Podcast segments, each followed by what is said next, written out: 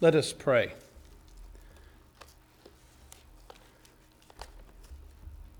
Oh God, oh God, show us what it means to focus on following you and to being your people.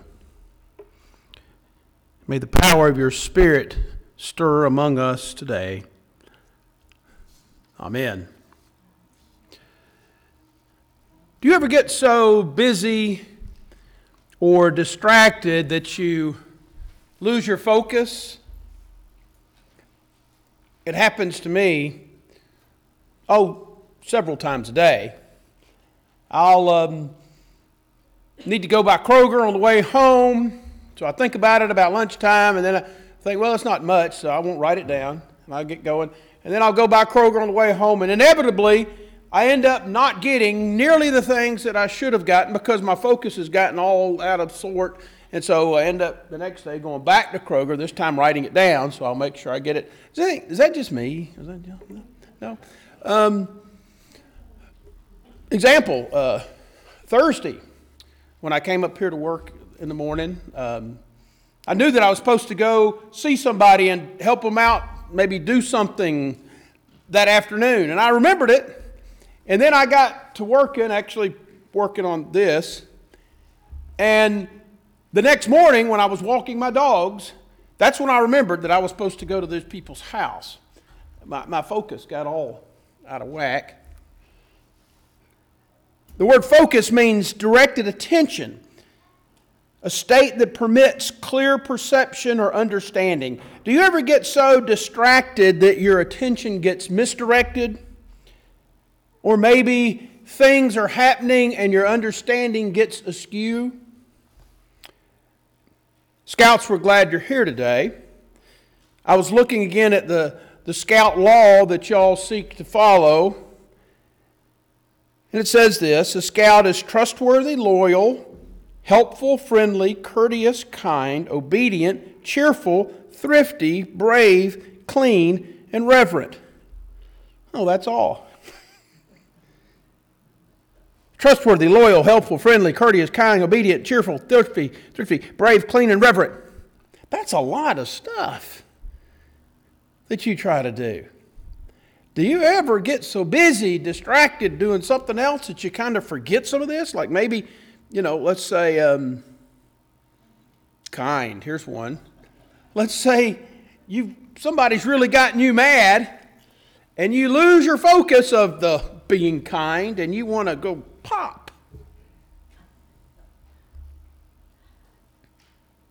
You know, speaking of busy, Jesus was very busy.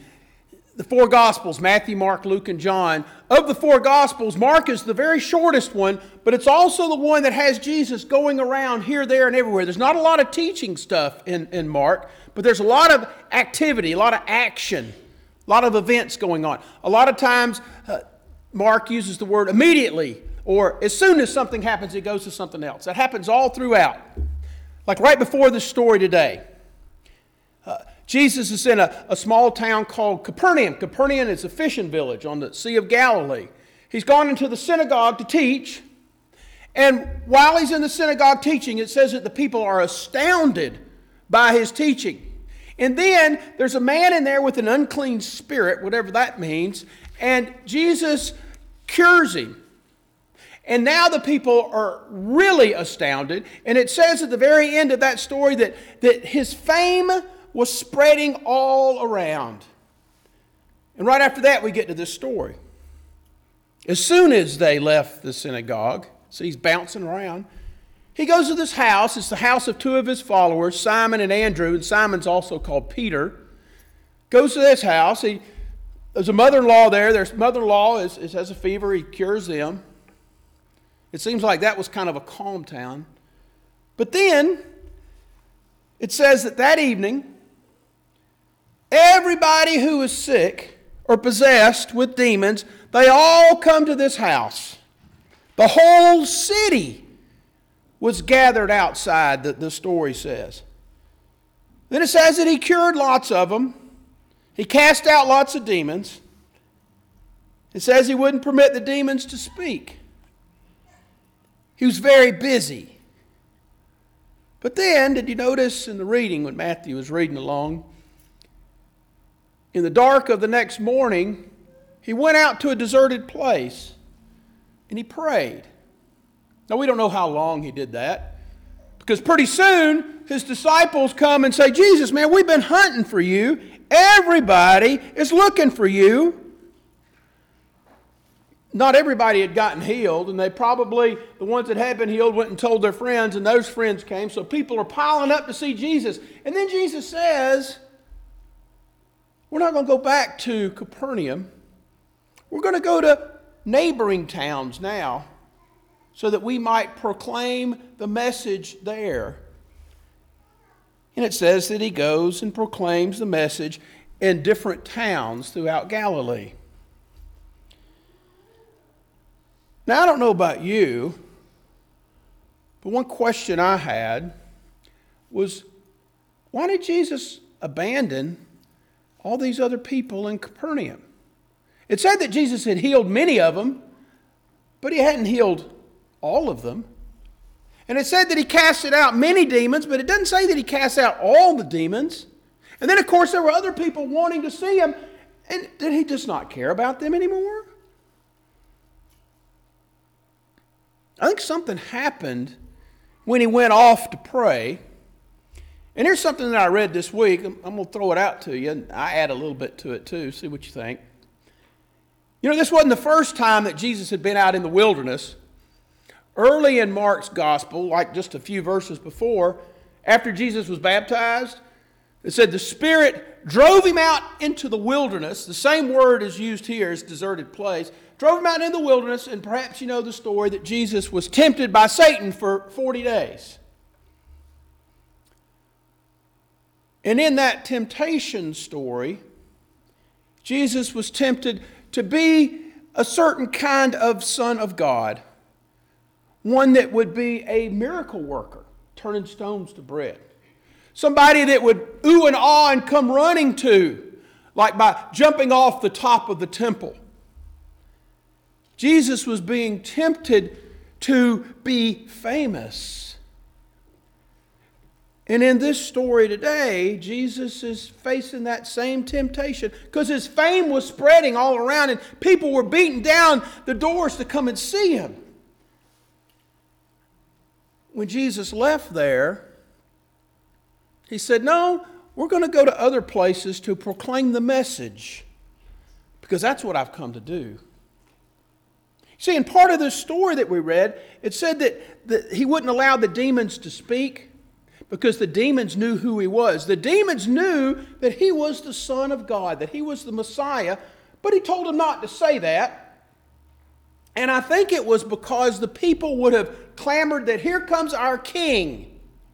Here comes the one that's going to save us from the hated Romans, who's going to straighten out the religious leadership and make things good again. Jesus is going to wipe out the bad guys and bring in the good guys. And along the way, he's going to heal all of us and make us all good.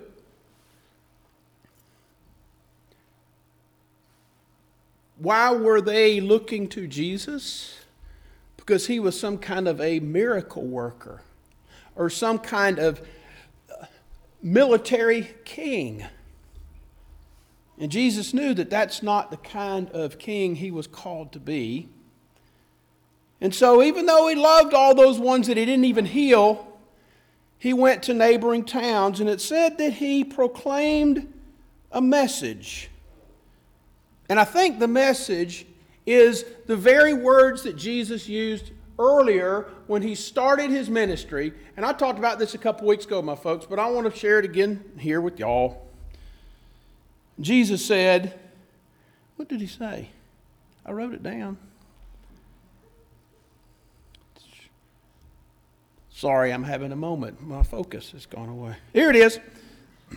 When Jesus said, and this is how he starts his ministry, these are the very first words he says The time is fulfilled, the kingdom of God has come near. Repent and believe the good news.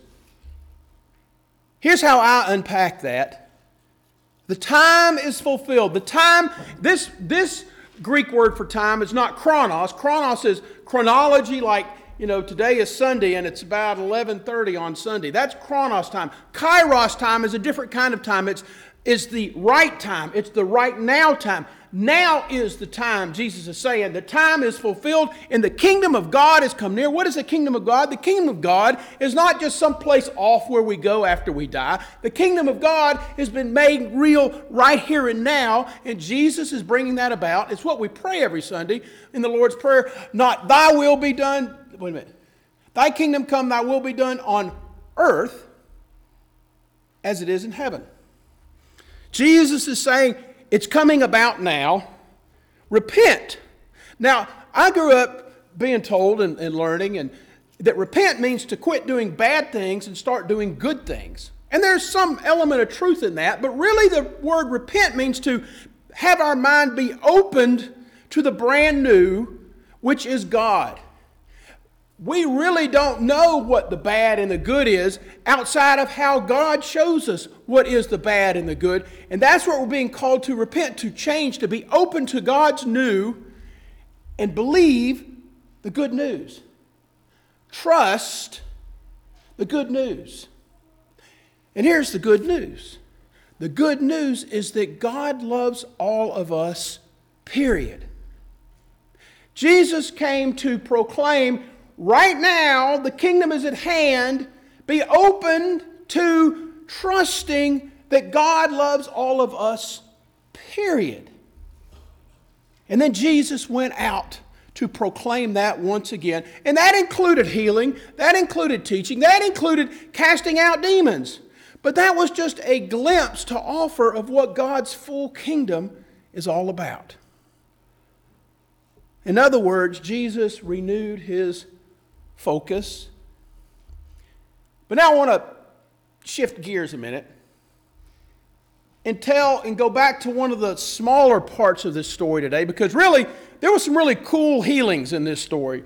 You know casting out demons and, and all this kind of stuff. Lots of healings going on. But you know jesus heals these folks casts out these demons and then we don't read what happens after that.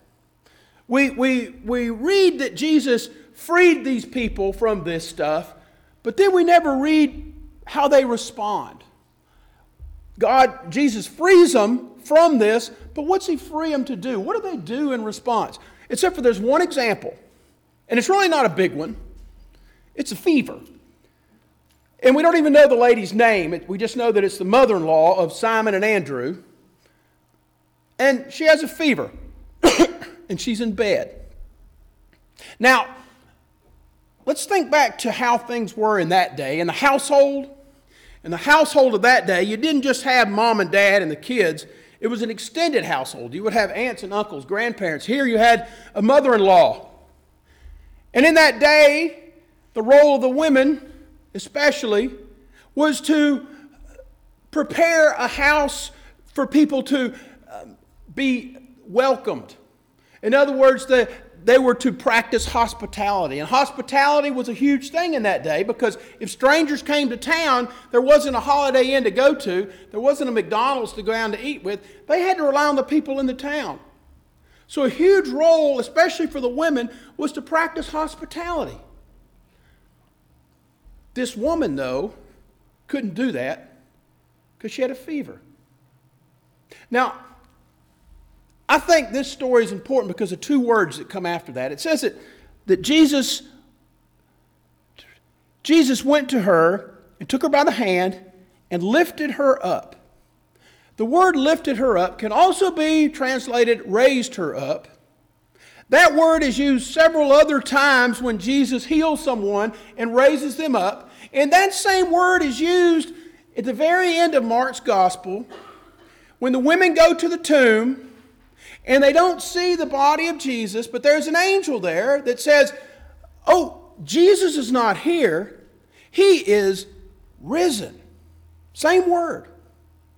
In other words, I think this is Jesus' first resurrection story that he raised up this woman from her uh, fever, freed her from that fever, so that now she might go and do what she did. And what she did is she went to serve the people.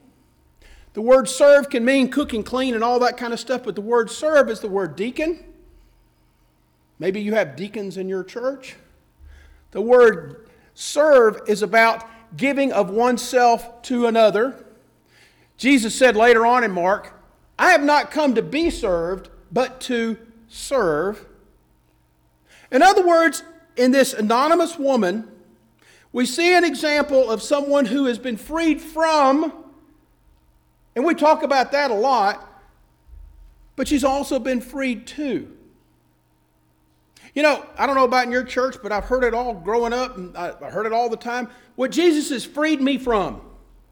Jesus has freed us from sin, from the slavery of sin. Jesus has freed us from ourselves and our own desires. He's freed us from. But would we ever think about what He's freed us to?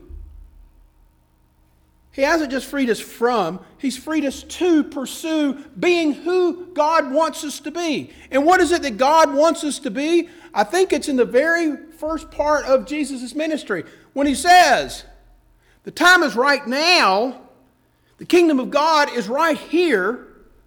Repent, be open to the new, and trust the good news. I think we are free to trust the good news, to trust that God loves all of us, period. And then he calls us to go and live that out. Scouts, how can you live out this good news? Well, being trustworthy, loyal, helpful, friendly, courteous, kind, obedient, cheerful, thrifty, brave, clean, and reverent. There's a good start. For all of us. How is God calling us? He's freed us from, but He's also freed us to. How might God be freeing you to pursue the good news and to embrace and to share God's good news that God loves all of us? Period. There's our focus. Thanks be to God for never quitting on us, and thanks be to God for God's grace and love. Amen.